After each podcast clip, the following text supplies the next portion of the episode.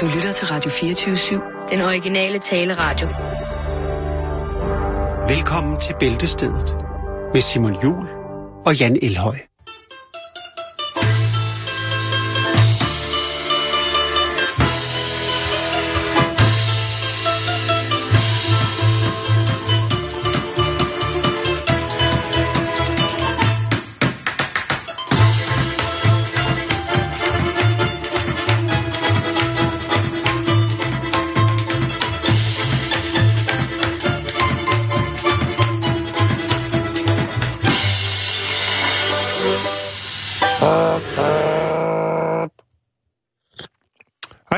Velkommen til Bæltestedet her på Radio fireogtyve syv. Over for mig sidder en øh, halsnøftende, desorienteret Simon Jul, som stadig ikke er helt i sin fulde fem. Jo, jo altså jeg har bare jeg har børneinfluenza ifølge øh, læger. Ja. Det, er, det er gået fra at være en halsbetændelse til at være en, øh, en børnesnue. Ja. Og det er sådan jeg synes, en, det er sødt. Ja, det er det egentlig også ja. lidt. Og det er jo, altså, i virkeligheden er det sådan mere, at man... At for det første, så lyder man jo ret specielt. Jeg ja. kan jo høre det nu, når vi sidder her og laver radio, hvor jeg kan høre øh, i hovedtelefonerne, at... Øh, snakker lidt som tierdyret. Torben Zeller. Plus, at hvis jeg griner, jeg så, kommer jeg til, så kommer jeg til at høre hoste. Og så trykker jeg lige på knappen, og så ja. skåner du vores ører for din... Øh... For mine kvabar, kvababelser. Men mm. jeg har en stor kop te med en urteblanding, og eftersom vores arbejde jo ikke er særlig fysisk krævende på den facon, okay. så vil jeg jo øh, anse, at jeg er i... Øh, i god nok stand mm. til at passe mit arbejde. Ja, du kan sagtens ligge ned og lave radio også. Det er ret sikker på. Hænge. Hænge også. Jeg kunne sagtens ja. kunne hænge og lave radio. Det ville ikke være noget problem. Nej. Hvor man alting er, øh, god hjertelig velkommen. Ja, det er tirsdag, okay. Det betyder jo, at på trods af, at oh, min skræntende ja. helbred... i dag. Ja, så kan der altså forekomme sætninger, ord og vendinger, der er så farverige ud i alle mulige former for eksplicite områder, at du ikke kan tåle det, kære lytter. Mm. Så hvis du synes, at ord som øh, stor fed er nederen, eller sætninger, ja... Det gør jeg. Hvad skal jeg så gøre? Jamen, så er, dør, så er døren der. Det er mig, der er chefen. Så skal, du, okay. skal jeg nok. Vi ses. Nu sad jeg lige og kiggede på, hvad min første historie var i dagens program. Og der er vi faktisk øh, lidt dernede af, hvad er det en røv. Og det er ikke bevidst. Nej, nej, nej. Men, jeg, det, det, jeg, men det er jo heller ikke noget, vi skal skamme os over, Jan. Nej, nej, nej. Der, hvis vi ikke snakker om det, så bliver der ikke snakket om det nogen andre steder. Så bliver det kun eksponeret på den forkerte måde. Ja. Det er os, der sidder... Men jeg vil anerkende dig fra sidste uge, hvor du øh, ikke sagde de frække ord sådan direkte, mm, men brugte mm. nogle, øh, ja, nogle andre fraser. Men det kan også være herefter, jeg er gået ind i det niogtredivte leveår, og det er måske at ja. her, hvor jeg skal begynde at nuancere tingene en bit. En jo, jo, jo, jo, jo. Ikke, at jeg har, ikke, at jeg har en drøm om at skulle gøre det, men så lad os da bare øh, lade det være sådan, og lad os så komme i gang med programmet. Ja, ja, lad os det.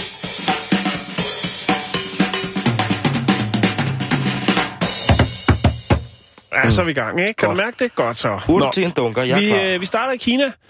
Nu skal jeg passe på, hvordan jeg udtaler. Jeg ved, at der er en kær lytter, der sendte sådan en, øh, en guide til, hvordan man udtrykker de, de kinesiske områder, byer, øh, korrekt. Men ja. det er simpelthen for sofistikeret til mig. Jeg vil ja, hellere kaste mig ud det i, også... i det, og bare sige det, som jeg føler, det skal siges. Øh, fordi at, øh, det er jo sådan noget, man har lov til jo. Rød grød med fløde. Kan du sige det? Mm. Det er ikke, fordi vi spiser det mere eller noget. Sådan. Det er ikke specielt. Altså, det er faktisk noget, der godt kunne blive trendet igen, Simon. Ej, det, der må jeg sige, der tager du helt fejl, fordi det har i de sidste rigtig lang tid, altså frugtgrød har været kæmpestort. Okay. Det, det må jeg sige. Jamen ikke der... derude, hvor jeg bor. Amager. Det, ja. det, det, det er der, den er størst. Hvad er den det? Det, det er der, altså det er jo derude. Det, det, altså det, det største er Amager-maden på Amager. Jamen det er Amager. Det, det er det. Amager, altså, det er ikke mere, der, der det er ikke mere end en uge siden, jeg hørte... Øh, Øh, ude på øh, Vestamager Naturcenter. En mor, der råbte til sin søn, kom lige over for en Amager-mad. Og så tænker jeg, yes, den lever endnu! Og så løb søn over til moren, og så men fik du snakker søn... så om grød. Og så fik søn en knytter, det er også en Amager-mad. jo jo, men det var det ikke. Det var den, det var den rigtige med øh, rugbrød på toppen Ej. og lyst brød i bunden. Og grunden til, at man gjorde det, det var faktisk de hollandske kartoffelbønder, som jo flygtede fra Holland op til Danmark for at få et ordentligt arbejde, som så var... som kartoffelbunden, og øh, det var simpelthen, man lagde rugbrød øverst, for at ham deroppe ikke skulle lægge mærke til, at man øh, indtog det her fine, fine hvidbrød, brød, Ej, shit. når det ikke var en særlig lejlighed, blot en almen arbejdsdag. Og det holder stadig. Men altså, grød, grød har, altså frugtgrød har i de sidste, med det nordiske, nye nordiske køkken jo, ja, okay. vundet, vundet et ja, indpas, okay. hvor man New tænker, Nordic, hold da op, ja. Ikke? Altså, og så hvis man så sætter New Nordic foran, og så skriver sviskegrød, så tænker man, okay, hvor ja. går der svisker i Danmark, men du får det med alligevel. Hvor der går svisker? Lige præcis, hvor går der? Det gør der sgu mange steder på. Hvor går det for gågaden i midtbyen? Nå, nu skal du høre her. Vi, vi skal til Kina. Ja, vi skal til Kina. Ja, nu er vi der. Sådan. Det kan godt være, at vi ikke snakker sproget, nej, men nej. Vi, dyrker musik, vi dyrker rytmen. Ja, og vi går i det kopitøj, de laver. Nå. Lige jeg kan ikke grine til så host. Æh, vi, skal til, vi skal til Kina, Simon. Tak. Det er en kvinde, hun skal ud og rejse. Det er en indrigsflyvning fra... Øh... Indrigsflyvning? Indrigsflyvning. Ingrid, dronning Ingrids flyvning. Præcis, det synes jeg, det skal til at hedde fra nu af. Det er meget bedre. Jo, jo, men der skal nok være nogen, der rettesætter mig. Jeg tager lige en avocado. Så prøver vi videre. Hun skal fra øh, Chongqing til Hangzhou. Hangzhou. Det er fuldstændig korrekt, det der. Fuldstændig korrekt, det. Jeg kan mærke det. Hun flyver med det øh, flyselskab, der hedder Hainan Airlines. Yes. Hainan. Big, big player. Big player derude. Hainan. Hainan. Ja. Nå, øhm, det skulle hun sidste søndag. Men der er altså nogle... Øh, nogle forhold i vejret, som gør, at øh, man er nødt til at udskyde flyvningen lidt. Der er, er jo sådan, så, Kina er jo et stort land, hvis man ikke ved det. Øh, jeg tror, det er noget med fem tidszoner, det strækker sig over. Det alligevel sætter tingene i perspektiv. Når jeg bor her i Danmark, der har vi vist kun to tidszoner. Ja, for sent og til tiden. Ja, lige præcis sådan. Nå, men man er nødt til at øh, udskyde den her flyvning, grundet det dårlige vejr. Hainan er selvfølgelig som så mange andre flyselskaber service-minded og tænker, jamen øh, det kan jo tage tre timer, det kan tage fem timer, det kan være det først bliver i morgen. Så er det jo sådan, at det kan også være, hvis man for eksempel bliver udsat for en overbookning, altså, så bliver man tilbudt et hotel, som man kan øh, overnatte på. Okay. Nå, nu skal du høre her. Tak. De er service-minded og øh, tænker, jamen øh, vi må jo få folk på nogle hoteller. Folk skal være standby til den her flyvning. Det er ikke noget med, at man siger, at den får det næste fly. Flyet holder og venter på det, og det kan være, at det tager ja, en, to, tre, fire, fem eller ti timer eller tyve. Så derfor så... Øh, jeg ved ikke, om, om Hainan ikke så tit øh, indlogerer folk på hoteller i så øh, korte tidsperioder. Ja, det, det... Men i hvert fald så kunne jeg forestille mig, at der er en gæv medarbejder fra Hainan, som går på nettet for at se, hvad er der hoteller i nærheden af lufthavnen, som måske udlejer sådan. Måske man kan få det lidt billigere, eller hvor mange var det, der drejer sig på timebasis. Det historien drejer sig om en kvinde. Det er i hvert fald ja. hende, som har dokumenteret den her historie, som jeg prøver nu lidt, lidt forvirret og, og, og desorienteret, grundet at du allerede nu har smittet mig med din hoste og øh, viderebringen til lytterne. Ja, kvinden får så tilbudt et hotel, og hun tager en taxa over til selvfølgelig på Hainan Airlines regning. Det er jo fantastisk, fordi det her hotel er faktisk et, hvor man kan indlogere sig per time. Og grunden til, at man kan det, det er, fordi det er et såkaldt kærlighedshotel, som man jo har ufattelig mange af i Asien. Mm. Så da hun slår dørene op til sit hotelværelse, jamen, øh, så er det, er det ikke indrettet som så mange andre hotelværelser. Der er en seksstol, der er kæder, håndledes og ankelmanchetter. Der er alt, hvad man skal bruge for et, et times ophold med en, man øh, har kær, eller føler, der skal straffes på en eller anden måde måske. Det ved jeg ikke. Her er et lille billede, som hun taget. Det er det første billede. Hun har billede. Fået en time i grotten, som man kalder det. Ja, det er jo så sådan en hjerteformet rød læderseng øh, med lidt puder, og så, så hænger der lidt forskelligt. Og det, det er hendes førstehåndsindtryk. Det er, når hun slår døren op til det her hotelværelse, så tænker hun, okay. Jeg tror ikke, jeg skal bestille room service. Nej, det tænker hun ikke. Men det er altså, det er det. Og det er selvfølgelig, vi har snakket om det mange gange. Og det er den her, sådan, øh, den her diskretion, og den her, sådan, sådan øh, hvad, hvad, hvad skal man sige, altså det her med, øh, de her pinlige situationer, ikke Simon? Det her med, at man øh, jo, altså, hun har jo stået i en situation og tænkt, hvad, altså, skal jeg bare lade som ingenting? Skal jeg være høflig, og bare, eller skal jeg gå ned og sige receptionen, prøv at høre, eller ringe til Hainan og sige, ja, kan jeg ikke få et andet hotel? Ja. Det kan jo være, at der er en anden en, der også har booket det værelse. Og så får hun en. Nej, det ved jeg ikke. Men det, det var i hvert fald det, Simon.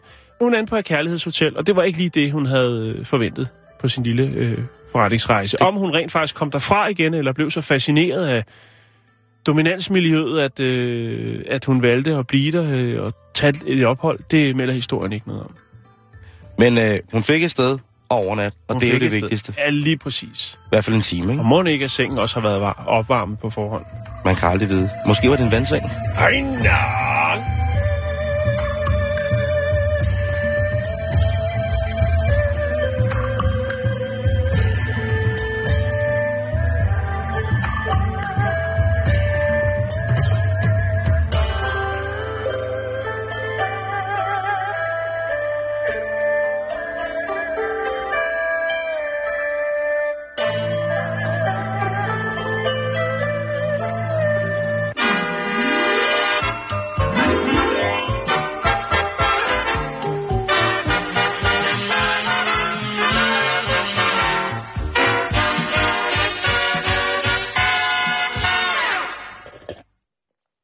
En kop urtete, den holder sgu ikke så længe herinde. Urtete? Nej, men øh, altså, ud og lave en mere, så skal jeg nok holde den kørende, som man siger. Vi skal snakke om ægteskabet, vi skal snakke om, hvad er der egentlig inde i det skab? Fordi... Ja, og er det ægte? Det er meget, meget, meget godt spurgt, Jan. Fordi der er jo de her helt smertefri ægteskaber, som de gerne vil have, det skal se ud på ydersiden, ikke? Du ved, der Kjell og Hilde kører samhørigheden imellem to individer, der elsker hinanden. To individer, der giver liv til nyt liv. De får børn, de får masser af børn. Og samtidig så kører både karriere, økonomi og naboer bare fuldstændig perfekt. Og spildt. Og masser af, tak, ja, masser af spildt, og selvfølgelig en Christiania-cykel. Jo, jo, jo. Der skal være en Christiania-cykel. Jo, jo, jo.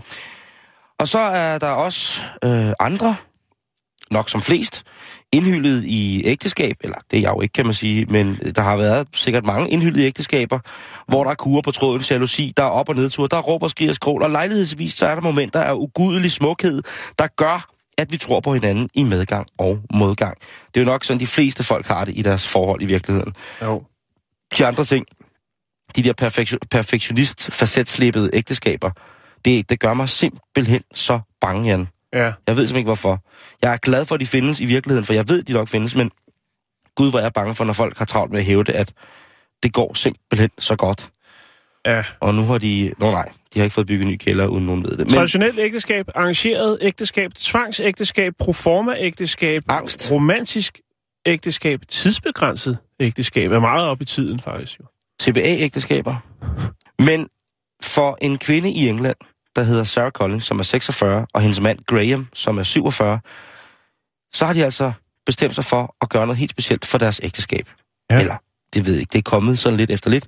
Men de lever i et ægteskab uden sex. De har tre børn, og de bor sammen med svigermor. Hvordan har de fået børnene så? Eller det er først nu, de ligesom jo, er hoppet altså, med de på? Har jo, de har jo øh, de har gjort sig selv gravide, kan man nær øh, sige. Ja. Og efter at øh, Sarah så havde født deres sidste... Øh, så var det som om, at der var noget i deres intimitet i ægteskabet, som forsvandt. Ja, imellem deres det er jo en klassiker. Næstældste og deres, øh, deres yngste, der havde der været et par aborter, ufrivillige aborter. Det er selvfølgelig heller ikke noget, som, som sætter på det. Men Sarah og øh, Graham, de har været fuldstændig åbne omkring det her, og snakket om, hvad det er, det gør ved deres forhold, de her ting og sager. Med for eksempel forventningens pres til et seksuelt aktivt liv, når man er et ægteskab, bor med svigermor og har tre børn. Mm. Hvordan skal man på en eller anden måde give hinanden aflad for ikke at intensivere frekvensen af seksuelt sammenkvæm i sin ægteskab. Det er jo ret mærkeligt, kan man sige, at, øh, at folk ikke gør det. Men de har, har altså valgt at gjort det, som alle folk så synes er mærkeligt. For det har skabt en lille smule forår i det engelske generelle samfund, at de har stillet sig op og sagt, prøv at vi har et perfekt ægteskab, vi knalder bare ikke. Er det om onsdagen? Det har de ikke planlagt for. Men i hvert fald har de sat hinanden fri på den måde, at hvis de har lyst til at finde ilden intimt et andet sted, så kan de gøre det. De har altså det, der hedder et åbent forhold. De skal selvfølgelig indvillige hinanden i, at de tager sig en ny partner for ligesom at få en eller anden form for udløsning af det undertryk, som eventuelt må have bygget sig op. Men derudover så ved de begge to, at deres, deres liv handler om deres børn og svigermor, der bor hjemme hos dem. De har været i alle mulige tv-programmer. Altså, de har været i Godmorgen Danmark, og de har været i Godaften Danmark, og de har været i Aftenshowet, alt muligt. Altså, det der svarer til det i England. Pangdangerne. Og ligesom, for, tak Jan, ligesom at forklare, hvad det vil sige. Pangdangs. Det betyder jo ikke, at man har et, man har et rygende, dampende behov for at gå ud og, og skralde sig til alt muligt mærkeligt. Nej, for de har vel også en dagligdag og nogle børn og nogle gøremål, som gør, at... altså. Jeg ved, du taler af erfaring, og det er fuldstændig rigtigt. De har, det, de har gjort, det er, de har, som de selv siger, de har løftet hinandens fra skuldrene pres om, at der skal være en eller anden form for seksuel aktivitet i deres ægteskab. Det der med, at de har sat hinanden fri på den måde, det har for dem gjort, at de har fået en meget, meget, meget bedre hverdag. De behøver mm. ikke at gå i forhold til, at der er noget usagt, i forhold til, at der er noget, som man burde gøre, fordi at normen sætter det som værende naturligt og fantastisk for, at man genererer en eller anden form for dynamik i et ægteskab. Mm. Nej, nej. De har bare valgt at sige, det tryk, eller det pres, om man så må sige, det har vi løftet fra en anden skulder og sige, når det er der, så er det der. Men det er også svært, når der er så mange børn og en svigermor i hus hele tiden. Hvornår skal de have alenesider? Det bliver besværligt i bilen. Man bliver også ældre. Man har lidt ondt i lumbagoen. Det kan være, at der er noget slidgigt, der trækker lidt i korsbåndene, eller det, der sidder udenom. Jamen, der oh, er en mulig mærkelig. Det vil der jo også være, hvis man ligger og høvler en eller anden, ikke? Jo, men så er det måske rart at ligge i en rød... Undskyld udtrykket. Jo, men Nå, du... Men, øh... men så kunne det være, at i stedet for, at man skulle gøre det på en mulig mærkelig måde... Jeg synes, det er, jeg synes, det er noget, det er noget gøjl. Det er noget gøjl? Ja, jeg synes, det er noget mærkeligt noget. Man kan ikke leve et åbent forhold. Jo, det kan man sikkert godt. Der har lige været en, øh, en dokumentar om det med nogle, nogle danskere. Det så jeg godt. Øh, ja. Polyamorøs forening. Øh, og f- de står frem og siger, at det, det, det er helt kanon, men altså, det virker, også, også, det virker også til, at der, det ikke er så kanon. Det er Bjerregaard har jo øh, selv været ude, da hun kom med en ny bog, eller når hun var ude og snakke omkring det. Men det har alle plantageejere, Jan. Ja, det ved jeg godt, især når det har noget med æbler at gøre. Hvad for sørger? Øh, men... Men jeg ved det de ikke. Altså, folk skal jo gøre, hvad, hvad fanden de vil. Men jeg tror også på en eller anden måde, at der, der, der ryger noget af, for selvfølgelig vil der også være jalousi og alt muligt. Det er selvfølgelig en nemmere løsning, fordi at øh, man ikke behøver at gøre det hjemme øh, på matriklen. Jeg ved ikke, øh, hvad jeg skal sige om det der med... Men jeg ved det ikke. Det må folk sgu selv lave. Jeg jo. synes bare, det... Ja. I, i, I din optik passer det ikke sammen, det hele. Men for, det, for dem her, som jo altså, for det her par, Sarah Graham, som har boet sammen i så mange år, og ungdomskærester og alt muligt mærkeligt, der, det, der får det til at virke også for børnene. Ikke at det skal være en undskyldning, at man derfor skal få det til at virke. Man skulle jo gerne have tingene til at virke for børnene under alle omstændigheder. Men, mm. men i, det her, øh, i den her sammenhæng, der er det øh, simpelthen noget, som de har valgt, og de har ligesom valgt at prøve det af, for at se, om det kunne holde. Mm. Og det har holdt, og så elsker de faktisk Jamen. bare hinanden. Og som sagt, så er der jo ligesom at... Fordi det her, det lyder jo fuldstændig ligesom eksemplarisk som et perfekt ægteskab, ikke? Det der med, det fungerer perfekt, at vi har et åbent forhold. Mm. Og der ved man jo også, hvis man kender folk, der er i polyamorøse forhold, at det kan altså godt gå hen og være øh, nogle slagsmål og nogle ildebrande, der skal slukkes, som jo. man ikke er vant til. Det kan det vel være, om man er det eller ej. Jo, det, det, der, det, er det, det, det er rigtigt, men der kommer jo. selvfølgelig en... Lad os bare kalde det en ekstra dimension, ved at det lige pludselig nok går hen og bliver tre- eller firkantsdramaer, når det er, man skal debattere, hvordan forholdets standard er, hvis det er, at man er i de her åbne forhold. Ja. I virkeligheden, så synes jeg bare, at det... Det er ofte at besøge os lægen og sådan noget. Nå, ja, det er jo, hvis man ikke passer på hinanden, ikke? Det er jo... Øh, jeg synes jo, det er fantastisk, at hvis folk kan leve i åbne forhold, og Jamen, stadig, pa- stadig passe på hinanden, og, og man har da også været husven. Og der har man da også set... Ja, du kørte, du kørte en årrække på Samsø, kan jeg huske, i din Simca. Lige præcis. Der kørte jeg rundt over med en øh, forlødmadras og så en fluesmækker. Så kørte jeg ellers rundt og installerede... installerede hvad hedder det? Rør ind, som man siger. Ja, inst- installerede internet. øh, nej, det, men der kan også komme... Var det optisk fiberkabel, eller hvad kørte du med? Nej, det var et gammeldags kover. Jeg havde sådan en stor rulle bag bilen under forlødmadrassen, ikke? Og så min øh, jagthund ved Oceanø. Der, nu kommer vi helt ud af den. Øh, Nej, det gjorde vi ikke. De elsker deres børn, deres fem hunde og svigermor åbenbart, og så elsker de også stadig hinanden. Et eller andet sted, som du selv siger, Jan, så er det her projekt en lille smule håbløst, og et andet sted, så synes jeg faktisk, det er noget af det aller, aller smukkeste. Ja. Og øh, jeg tror hundrede procent på det. Jeg er, jeg er en believer, hvad det angår. Det skal jeg kunne lade sig gøre på den der måde. Jo, men, jo, jo. Men, øh, jeg tror også bare, der ryger. Der ryger noget. Det kan godt være, at man får noget et, et, et sted på en konto, men jeg tror også, der forsvinder noget på en anden konto. Ja, men der er også noget utroligt smukt med at dele et andet menneske med sin partner, eller lade et andet menneske være sammen med, altså, når Nej. vi tager... Okay, det er der ikke. Det kan da godt være. Nej. Ikke for mig. Du skal da bare fyre den af. Jeg er blevet snydt! Jeg er blevet bedraget! Din... Hej, Jette! Hej, Jette! Jeg er blevet snydt!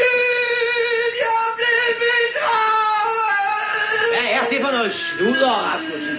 Jeg er blevet snydt! Hvem har snydt dem? Ham der! Så skal vi snakke lidt om pirateri. Ja, der blev lidt varmt herinde, var, så lad os skifte emne med det samme. Vi skal snakke om olie.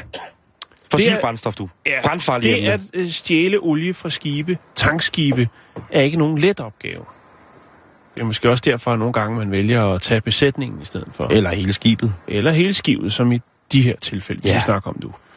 Men så igen, så er man måske ikke så meget i farezonen, som man har været, hvis man... Øh, sejler med olie. Sejler med olie. Siger du det, fyren? Ja, det Nå. Siger jeg til dig. Og du modtager det med dine ører. Jeg tager imod det med mine ører, tager det ind i min krop, arbejder med det med min hjerne, kigger Godt. På det ud igennem mine øjne og snakker med min mund. Olietankskibe er jo kæmpe, kæmpe store oftest, og øh, de transporterer jo en dyr last og er designet til, at det skal være svært at gå ombord på de her skibe, nemlig grundet den store, dyre last. Det, man gjorde, at sige... arbejdsmetoden for de pirater, som kastede sig ud i at kapre olieskibe, det er jo noget med at øh, tilintetgøre de tracking, øh, altså de her G P S-sporeenheder, som er omkring på, eller ombord på skibene, som ikke kan blive sporet, og så øh, overfører de her tusindvis af tunge tynder olie øh, til andre beholder, og derefter så sejler skibet væk, øh, når man har fået den her råolie. Men så er der jo også et andet led i det, og der man jo så også skal finde en køber til det. Og man skal jo også øh, have det raffineret, ikke? Det er sandheden, du snakker. Så, så det er noget af en, en, en farlig, en ulovlig proces, det hele. Men Simon, i løbet af de seneste seks måneder er prisen på olie faldet på grund af den globale overforsyning, hvilket gør, at en hel del pirater simpelthen øh, ikke mener, det er værd at gå ombord på et olieskib. Det er piraternes fagforening, der udtaler, at ja, nu er olieprisen der... generelt så lav. Ja.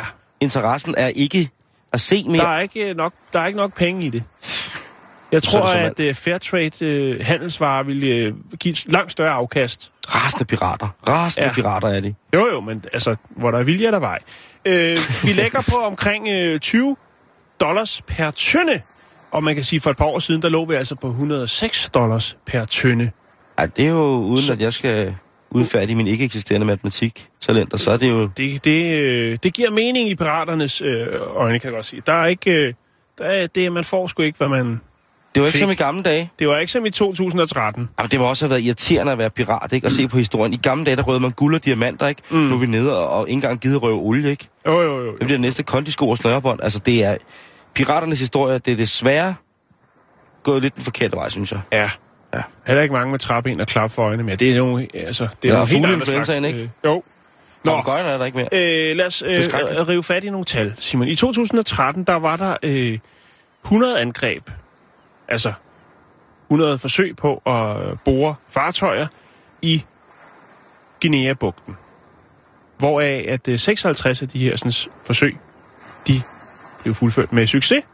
Og man kan sige...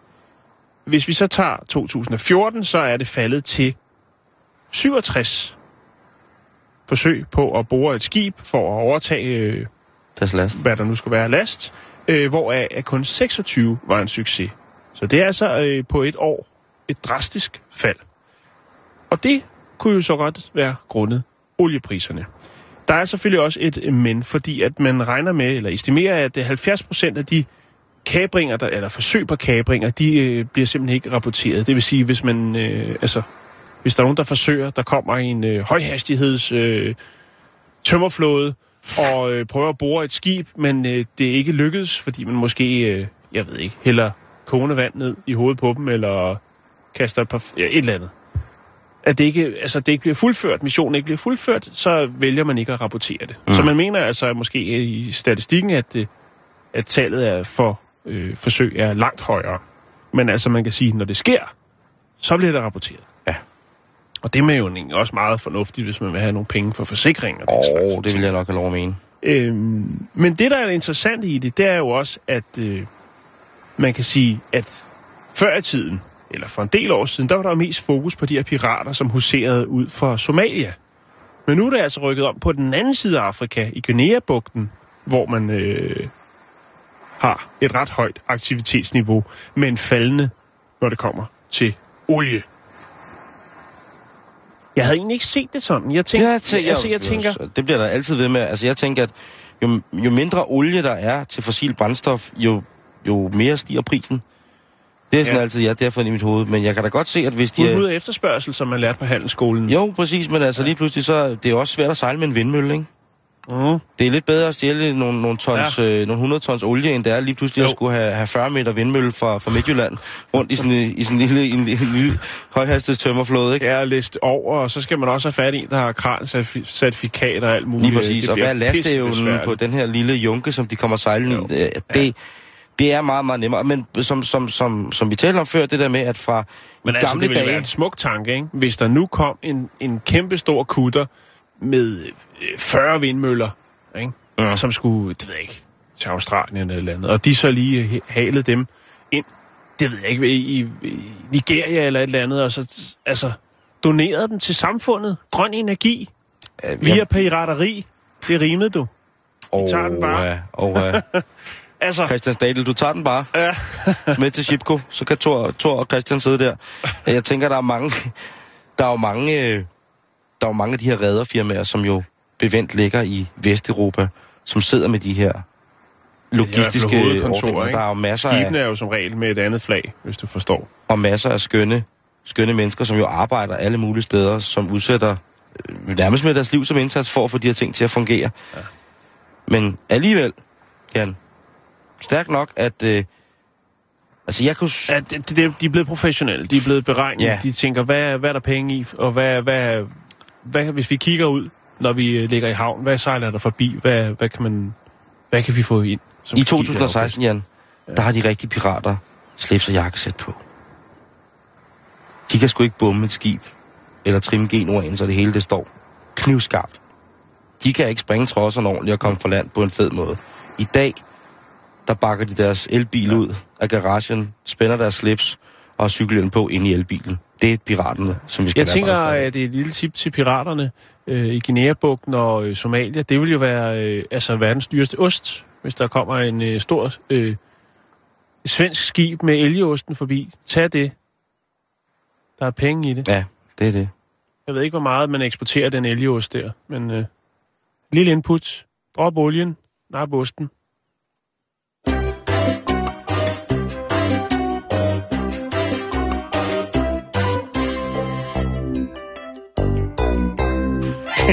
Drop olien, nap osten. Den, øh, den må du godt sælge til, øh, til det. Den er gratis, du. Jeg tak. er så gavmild i dag. Kan du mærke det? Jeg kan, jeg kan føle det på dig, Jan. Ja. Og nu skal vi snakke om... Åben der... forhold. Åben forhold igen mellem dyr og mennesker. Nej, øh, vi skal snakke om, for eksempel, hvad kunne have forhindret, at jeg sad med den her snue, og de her øh, halvanden grads feber og, ja. og, og, og, og småsved. Jeg tror, Fordi... hvis du havde nyt lidt bedre, lidt godt af dit eget spisekammer, så havde du måske boostet dit immunforsvar, så du ikke var ind i den øh, ulykkelige situation, som du er i P T, hvor du sidder med noget børneforkølelse. Det er fuldstændig rigtigt, og jeg, jeg vil bare gerne vide, hvor jeg skulle starte med at, ja. at tage for mig retterne på kroppen, så jeg spise. Hvor, Jamen, hvor skulle jeg... kløt af røven og smøren mad. Det gør jeg hver dag. øh, altså, hvor, hvor på mit mikrobiom sidder... Ja.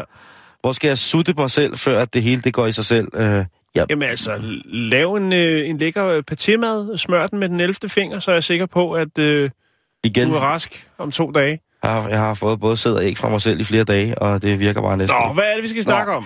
Vi skal snakke om blandet forhold, Jan. Men vi skal ikke snakke om det i dag, vi skal snakke om det generelt. Vi skal snakke om, at genpølen, den skal blandes så godt som overhovedet muligt for at få de stærkeste mennesker. Hvis nu... Ja. At jeg ikke bare var rodet ind i noget, noget asiat, som ja. jeg jo, altså rent grundstensbyggemæssigt er.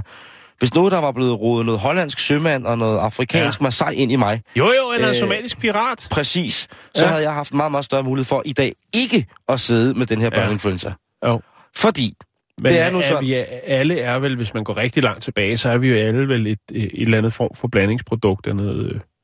Altså. Jo, det er, altså, og det er det, vi skal snakke om nu. Okay. Fordi sæd og æg fra alle verdenshjørner, kulturer, kørselsretninger, dansetraditioner, gastronomiske helligdomme, hele møllen skal blandes nu. Og det er ikke noget, jeg bare sidder og råber, fordi jeg synes, at, øh, at interracial på de frække sider er spændende. Jeg synes, det er fordi, at jeg har læst en artikel om en ny slags forskning.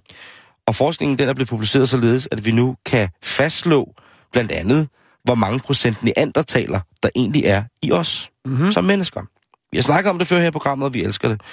Videnskaben fortæller os, at blandingsproduktet er og bliver stærkest. Og det her er vores evolutionsmæssige, altså, det er der vores, vores evolutionsmæssige styrker ja. i alt fra biologi til psykologi kommer fra. Det er jo også et godt argument, hvis man sælger stoffer. Første gang er gratis, du bliver stærkere af det. Nej, ja, blandingsprodukter er det bedste. Nå, ja, på det den er derfor, måde. Der er kartoffelmel i. Nå, undskyld, det var bare lige. Nå, videre. Ja, det er dig, der har råd med det. Nej, det, det er det sgu ikke. Nå, okay, det var okay. Bare en tanke. Det var lige, hvad jeg kunne komme på. Tag den, den er gratis. Ja, det deler ud af. Er du sindssyg? Fordi Jan, vores forfædre, de var sgu åbenbart ikke så sippet endda. Da vores type af mennesker, ligesom os, er på jorden, samtidig med, lad os bare sige, neandertalerne, der har jo også været øh, andre former for, for, for mennesker, så har der altså været tale om, at man kunne sgu godt lige nappe ud af, ud af flokken en gang imellem. Og jeg ved ikke, om det var neandertalerne, der nappede menneskerne, eller omvendt. I hvert fald så har John Capra, som er fra Vanderbilt Universitet i U S A, han har ledet noget forskning, hvor at, øh, det, man prøver at finde ud af, hvad det har gjort godt for os mennesker, i forhold til, hvad neandertal-D N A'et har bragt ind i os af styrker. Det er blandt andet immunforsvar, det er neurologisk, det er psykiatrisk, det er hud, det er reproduktion, og det er blodsygdomme, som neandertalen har gjort, at vi ligesom både har det godt med, er i os, og mm-hmm. med, på andre punkter måske har givet os en lille smule svingerninger rent øh, helbredsmæssigt. Mm. Men i bund og grund, så er John Capra ret sikker på, at vi har knaldet os stærkere. Altså via blandingen af vores genpøler, via biodiversiteten, artsmæssigt, har vi altså fået lov til at styrke os til det, dog stadig skrøbelige mennesker, som vi er i dag. Mm-hmm. Den danske evolutionsprofessor, eller biolog, som hedder Rasmus Nielsen, som er ved U C Berkeley i U S A. Nøj, det er fint. U C? Bare han er fed. Altså, han hedder Rasmus, altså Rasser, han er evolutionsbiolog, og han er dansk professor ved Berkeley i U S A. Jeg kan ikke andet end smide mine hænder op for ham. Respekt. Præcis. Han siger, at det er rigtig spændende, og det her kommer fra videnskab punktum d k. Han siger, at det er rigtig spændende, fordi det er første gang, nogen systematisk har undersøgt alle de genetiske varianter, som er kommet fra neandertaler ind i mennesket. Altså, de har brækket det ned? I bogstaveligste forstand. Ja. I bogstaveligste forstand. Det er lang tid siden, vi har brugt det ord. De forskere, som har været i gang, de har blandt andet kigget på neandertalernes arvemateriale, og der er fundet glemt og gemt, altså på alle hylder, om vores forfædres sidespring. Altså det der med, at vi har måske ikke lige ville, ville hvad hedder det, indrømme, at øh, vi har taget det her væsen.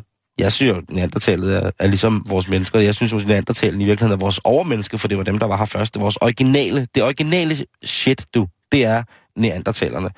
øhm.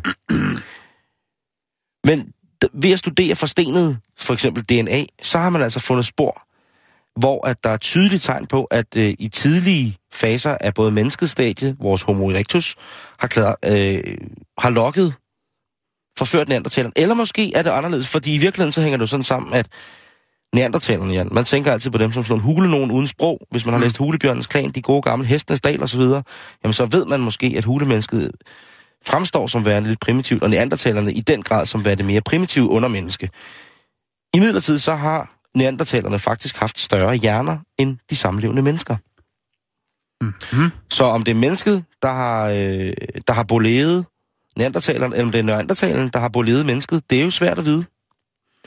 Jeg mener, det er der jo ikke nogen, der ligesom kan sætte fod på. Det kan jo godt være, at neandertalerne, på trods af deres længerevarige tid på jorden, har haft muligheder for at kurtisere på en anden måde, på tværs af racer. Jeg taler et, et, et tværracialt øh, knaldesymposie, mm-hmm. en gang for mange, mange år siden. Og en masse af de her forskning, som nu øh, har fundet sted, jamen, det giver os altså rigtig, rigtig mange bud på, hvorfor og hvad det er, vi lider af i dag, og hvorfor vi lider af det. Og så er vi jo tilbage til det her, Jan, som vi også snakker om i går, det der med, naturen finder sin egen veje og renser sig selv på. Og hvis naturen synes, at mennesket ikke skal være her, jamen, så skal naturen nok også finde en måde at rense os ud på. Mm. Forstår du, hvad jeg siger? Jeg forstår, hvad du siger. Så neandertalerne, de var slet ikke så hule og køleagtige, som man går og tror. Mm. Men til gengæld, så var de et rigtig, rigtig godt eksempel på, at jo stærkere vi gerne vil have, at menneskeligheden som race bliver, jo mere bliver vi nødt til at blande os på en eller anden måde. Mm. Det andet, det der, øh, det nytter ikke. Nej. linjeavl inden for, inden for raser og familier og blodlinjer. Det, det går ikke. Vi skal, vi skal, vi skal rundt, Jan. Ja. Vi bliver nødt til at, at sætte i øjnene, at, øhm, at der skal altså gang i et eller andet. Ja. Der skal ske noget. Du sidder og ser meget... Øh, ja, men jeg sad bare og tænkte på, at der er jo nogle... Øh, der er nogle steder i verden, hvor der er tradition for at holde det ægte, eller hvad man skal sige. Mm. Altså... Men der har jo været, altså alle mennesker... Hvor alle, alle er i familie. Jeg kan huske, jeg var nede i Lauterbrunnen i Schweiz. Der havde øh, stort set alle i byen har jo det samme efternavn. Mm.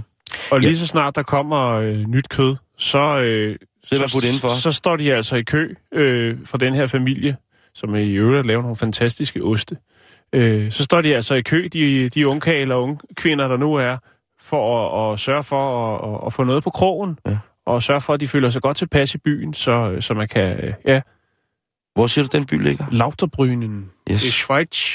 Meget populært sted at springe ja, ud. Vi skal jo ikke længere væk end til, til den smukke ø Fur i, øh, i Danmark, hvor der jo på et tidspunkt er en læge, der tænker, hvorfor er det, der forekommer den her øjensygdom på Fur? Ja. Og så går han ned og tjekker kirkebøgerne. Og det var godt, han gjorde det for nogen, og det var lidt skidt for nogle andre. Mm. Hvor man jo finder ud af, at, at, at blodlinjer jo... Øh, Ja. Blodlinjen ikke er super bred, og det har måske ja. gjort, at man i, i længere tid på Fur har døjet med, med en helt speciel øjensygdom. Mm. Øh, og sådan er der sikkert flere steder i Danmark, hvor tingene hænger sammen. I hele verden. Øh, men det er ikke nødvendigvis, at det er det bedre. Og hvis man rejser rundt i verden forskellige steder, så er det altså ikke unormalt, at man bliver tilbudt at blande sit blod ind i, øh, i lige præcis den ja. kreds af, af mennesker, man kommer ind i. Det var jo... man, man kunne jo eventuelt tilbyde sig, nu, hvis man nu tog til Rio eller øh, Barsabæk eller et eller andet sted, at man måske lige tilbød øh, en enkelt lille, øh, et lille stykke af sig selv på, øh, på donorklinikken. Det tror jeg, at øh, lige præcis i Rio eller Barsabæk, der tror jeg ikke, at det er, det er så, så nødvendigt, men du har fuldstændig ret. Altså, Nå, det, jamen, der er jo, altså, et blandingsprodukt bliver bedst, så, øh, så har man da gjort noget for... Og det ligger tungt i os. Det ligger tungt i os, det her med at skulle blande os. Man kan jo læse, hvis man har læst øh, forskellige farer, øh, odysseer, helt tilbage fra, fra, hvad hedder det, fra nærmest før vores tidsregning, når der er kommet fremmed blod til, ja. til nye steder, så har det altså været kuty- god kutyme som gæst ja. at gå ind og... og knalde med, med, med høvdingens ja. datter, hvis han sagde det. Ja, eller vikingerne. Vikingerne, de spurgte måske ikke så meget. øh, det var nok mere... Men de vidste, hvad de gjorde. Lige præcis. De kom med en økse i den ene hånd og en helt skarp slippen repshæk i den anden, og så troede de mere, og hvis ikke, at I lige lægger ja. prima nocte til, til os her, så får jeg altså først økse, og så får jeg pisk med en repshæk. Og det gør bare mega nas. Men, men det er jo, øh, har jo været kendt i, i rigtig mange år, det der med den seksuelle selektion. Vi skal have spredt. Os mænd vil gerne have spredt vores varme klistrede sæd ud så mange steder som overhovedet muligt, så arvemassen bliver styrket, og kvinderne vil gerne have tilsat deres små, saftige stykker menneskekaviar, denne nye, friske øh, spermolade, således at øh, man kan etablere... Jamen for helvede... Ja, du præciserer så fornemt jo. Jeg altså, præciserer, jeg ja. detaljerer, jeg uddelegerer, og jeg sofistik- afsofistikerer ja. den her øh, ramse omkring vores øh, evolutionsstrategiske, sørgelige, sørgelige, sørgelige standard, ved bare, altså, som vi repræsenterer mm. mange steder, ved bare knalde ind af. Ja. Det er dog det mest sørgelige på alle mulige mærkelige måder, Jan. Men nu ved vi altså, at, øh, at det, som vi gjorde til at starte med, det var faktisk i orden. Jeg siger ikke, man skal gå ud og, og, og rykke den af i en tilfældig, øh, tilfældig abe eller en eller anden form for klovdyr. Det nytter ikke noget. Man bliver nødt til at være en lille smule på D N A-talefod, før vi kan, kan arbejde med det her. Ja. Og det, det synes jeg, det tillader ja. jeg mig at sige, Jan. Det, det, det kalder jeg. Det er sådan, det, sådan, det skal være. Ja. Jeg siger bare, at altså... Der vil jo tit være, hvis mm. man vil ud i et blandingsprodukt, kan der jo godt være sprogbarriere, ikke? Jo, altså hvis, du, altså hvis du kun drikker bajer hele man, dit liv, ikke? Hvis man snakker kærlighedens sprog, så er der alligevel ikke nogen sprogbarriere. Du er den ældste her i butikken. Det høres. Tak, Jan.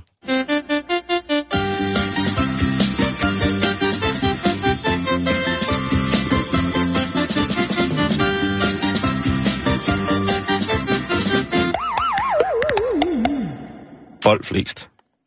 Så skal vi til koncert, eller det skal vi ikke. Vi skal få snakke om en koncert. Vi skal snakke om et øh, band, som vi to er ret vilde med. Det er et band, der hedder Fat Freddy's Drop.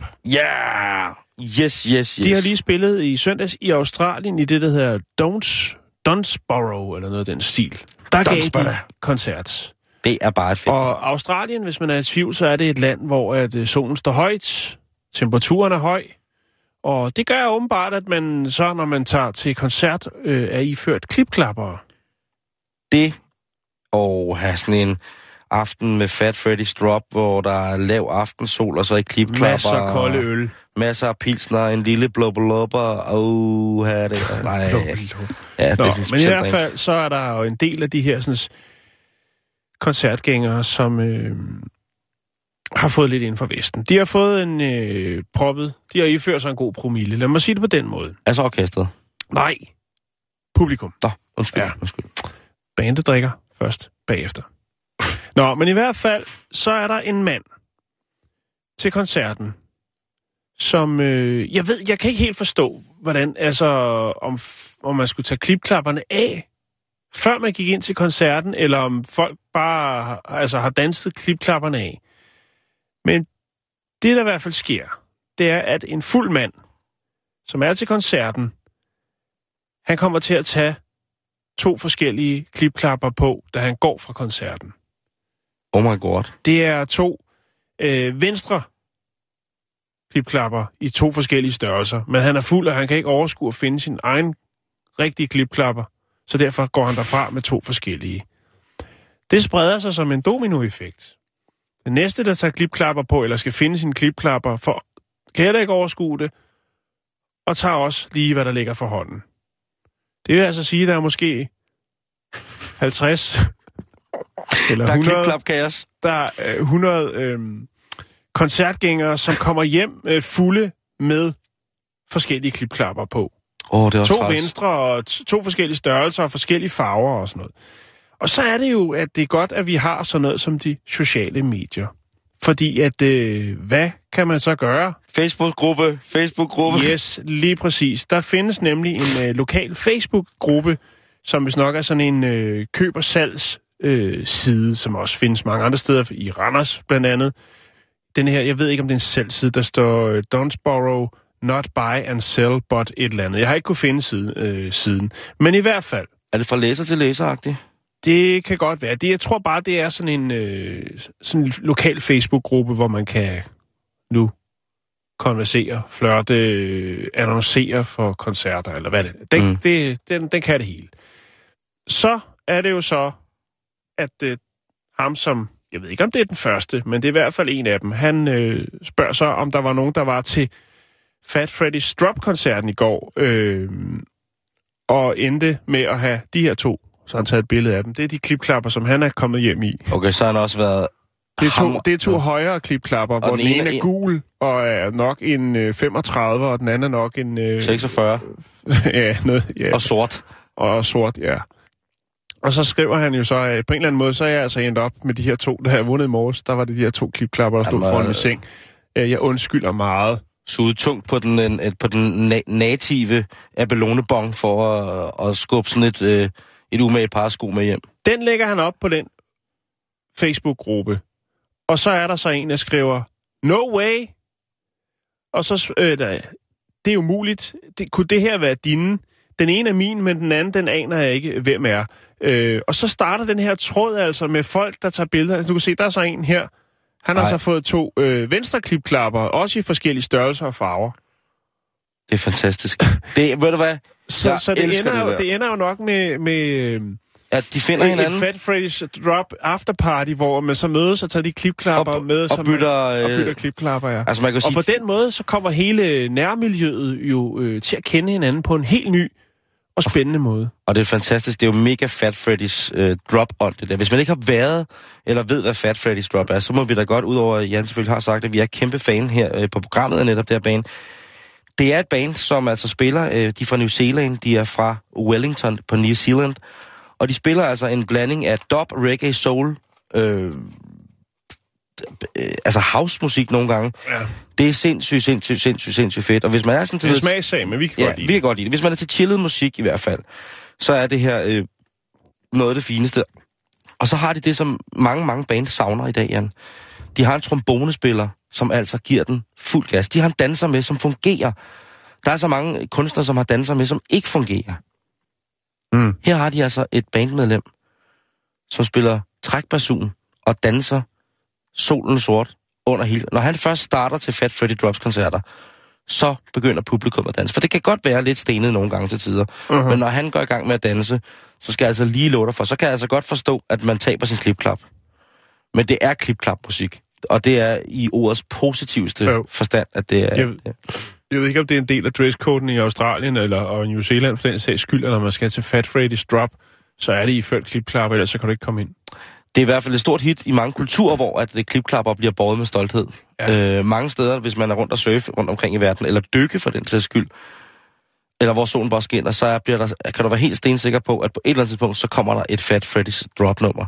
Og det skal man altså være. Jeg blev øh, informeret om Fat Freddy Drops øh, eksistens på en strand, på en af de smukkeste strande i øh, den sydøstlige del af Thailand, hvor at øh, min daværende kæreste siger til mig, prøv lige at høre det her. Prøv lige at ryge til det her.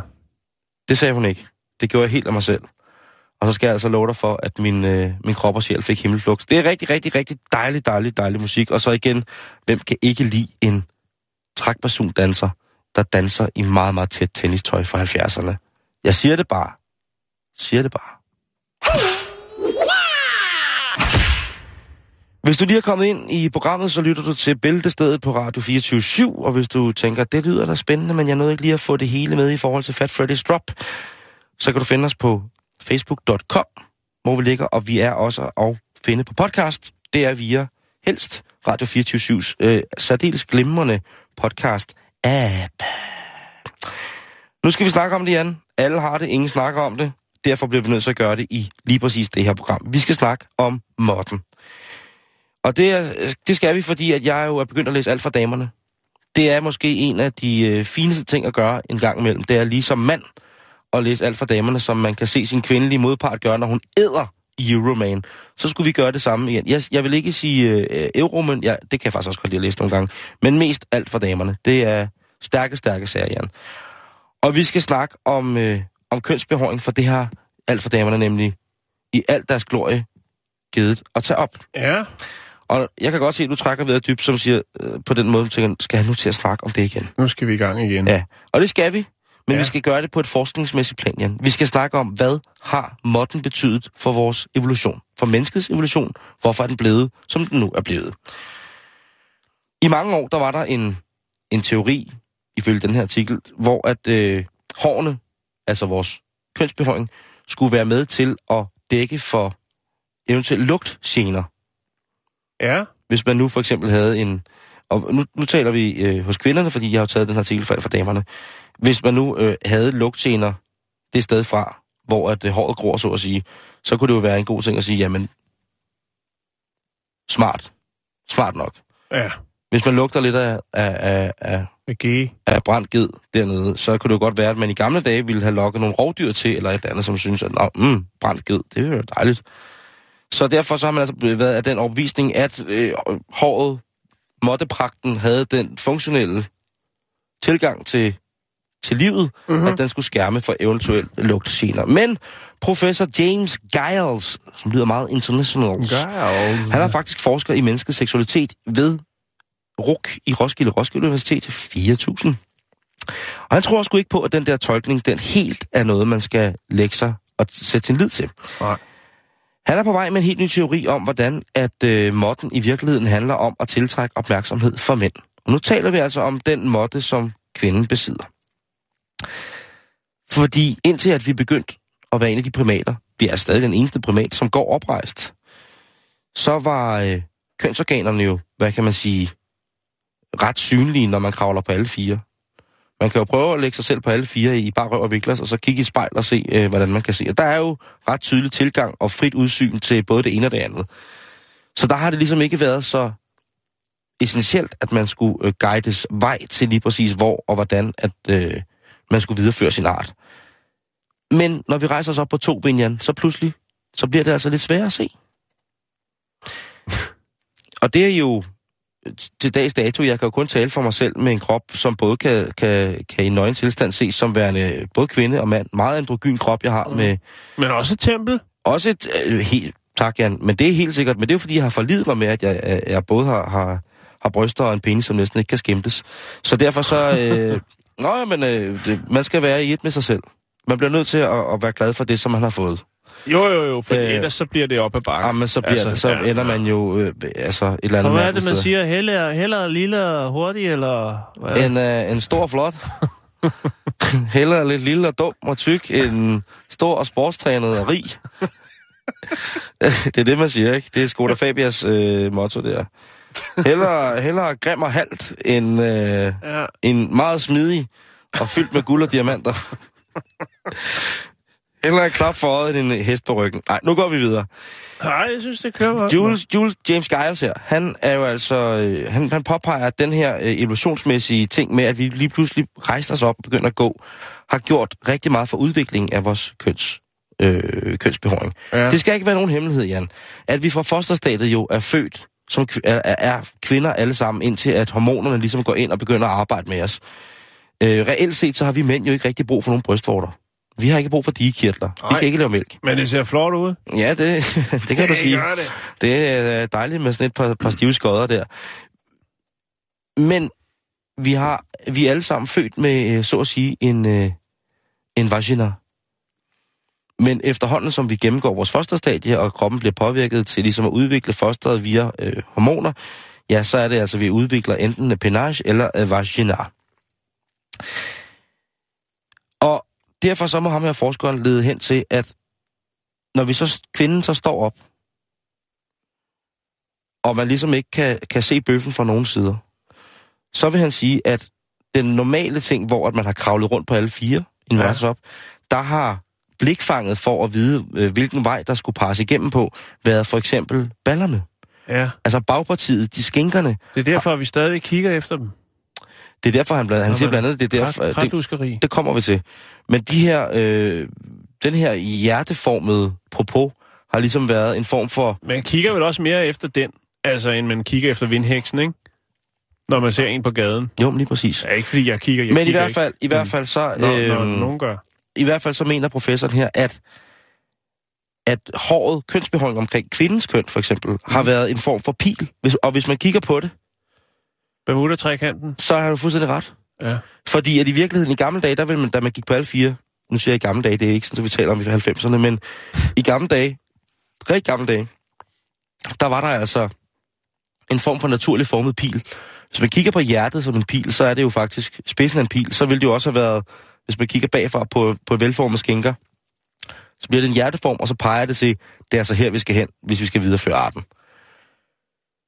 Og der mener han altså, øh, for eksempel, som hos kvinderne, der har sådan udviklingen af bryster, for eksempel, og af kønsbehøring, altså været noget af det, som har gjort, at vi mænd virkelig, altså vi har, vi har virkelig været så underlegen intelligens, at vi skulle have vist vej hele vejen på rigtig, rigtig mange punkter. Mm. Og det er en ny forskning, Jan. Ja. Det er simpelthen ny forskning. Hva, men hvad, og, hvad skal vi bruge det til? Det ved jeg ikke, men vi skal jo bruge det til at, vi skal bruge det til at vide, at, at det er... Der er en grund til. Der er en grund til det, ja. og, og, og nu taler vi evolutionsmæssigt, så kan vi tale ja. kulturelt, øh, antropologisk osv., så videre, hvad kønsbehåring betyder. Det er også, hvis der en siger, kigger du på min røv, så der er en prøv, grund til at gøre det, det er faktisk ikke... Altså, nu skal jeg komme med en... Da du, gik, da du kravlede rundt på alle fire, og samlede der det var her. Det der, det var altså... Øh, det betød øh, øh, bold mig. Det var ikke det, jeg ville Ej, sige. Nej, okay, okay, okay. Så øh, lav mad eller et eller andet. Det her, det sker. Eller... Men til at slutte dagens program med, så vil jeg da godt lige øh, komme en kommentar, som øh, også er i, i det her Alt for Damerne. Og den er lavet af øh, professor ved Aarhus Universitet, Hen- Henrik Høgh Olesen, som er forsker i det, der hedder evolutionær psykologi. Og til det her det med at sige, øh, til hvad, hvad vi mænd skal søge i den kvindelige krop, og hvilke signaler den kvindelige krop udsender, så vil han sige... Os mænd, eller mændene, øh, så siger han, af uvisse årsager, så findes der ikke store dækkende teorier omkring kønsbehåring. Men teorien stemmer fint overens med, hvorfor kvinders bryster ser ud, som de gør. Og det er altså Henrik øh, Høgh Olesen, der forklarer det her. Og nu citerer jeg direkte. Her er vores to ben og oprejste stilling nemlig også forklaringen. Altså det her med, at vi har rejst os op og går. Han siger, vi behøver ikke store svulmende bryster for at kunne give mælk. Hvis man ser på chimpansehunder, der kan brystføde unger, så ligner deres bryster hundeører eller flagermusevinger. Men en af forklaringerne er, at før vi har rejst os, har vi korpuleret bagfra som alle andre dyr. Svulmende runde baller med klart markeret kløft har været den stimulus, der udløste mandens parringsprogram. I det øjeblik, vi rejser os, flytter nøglestimulusser foran. Kvinden har derfor udviklet de bryster, vi kender i dag. Mm. Derfor kan man reelt forklare mænds tiltrækning til en svulmende kavalergang med, at det minder lidt om bagdelens kurver. Tak for i dag.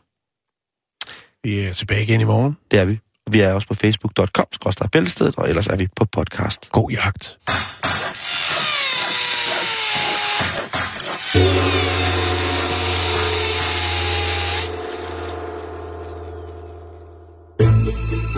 Du lytter til Radio fireogtyve syv. Om lidt er der nyheder.